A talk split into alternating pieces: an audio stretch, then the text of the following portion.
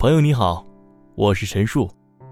今天我要为您读的作品是美国诗人华莱士·史蒂文斯的《雪人》。人必须去怀有冬日的心境，才能去看霜。看那松树上挂满雪冰的树枝。人必须长期饱受寒冷，才能欣赏披着冰雪般发丝的杜松，才能领悟远处粗硬的云山在一月阳光下的闪烁，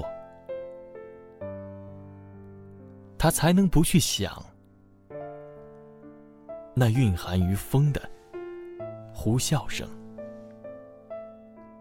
和树叶的飘零中的那份凄凉，那是大地的声音。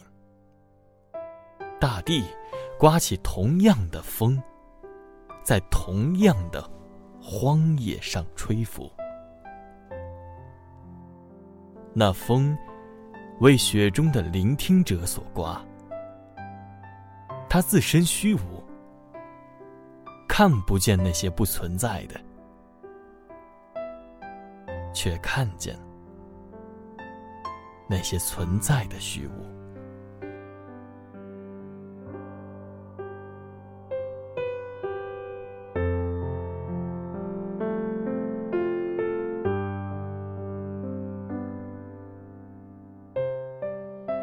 Hi, this is Jenny from Read English for You.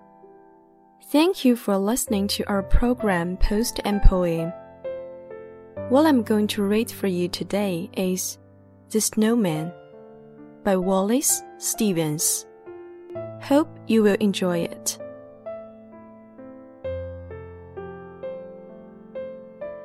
The Snowman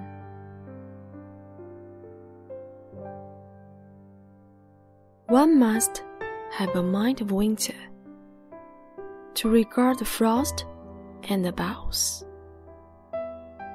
of the pine trees crusted with snow and have been cold a long time. To behold the universe shacked with ice, the spruces rough in the distant glitter of the January sun, and not to think of any misery in the sound of the wind, in the sound of a few leaves.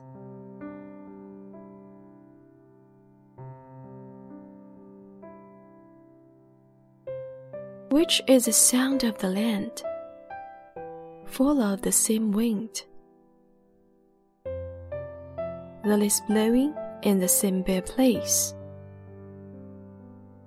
For the listener who listens in the snow, and nothing himself beholds. Nothing that is not there, and nothing that is.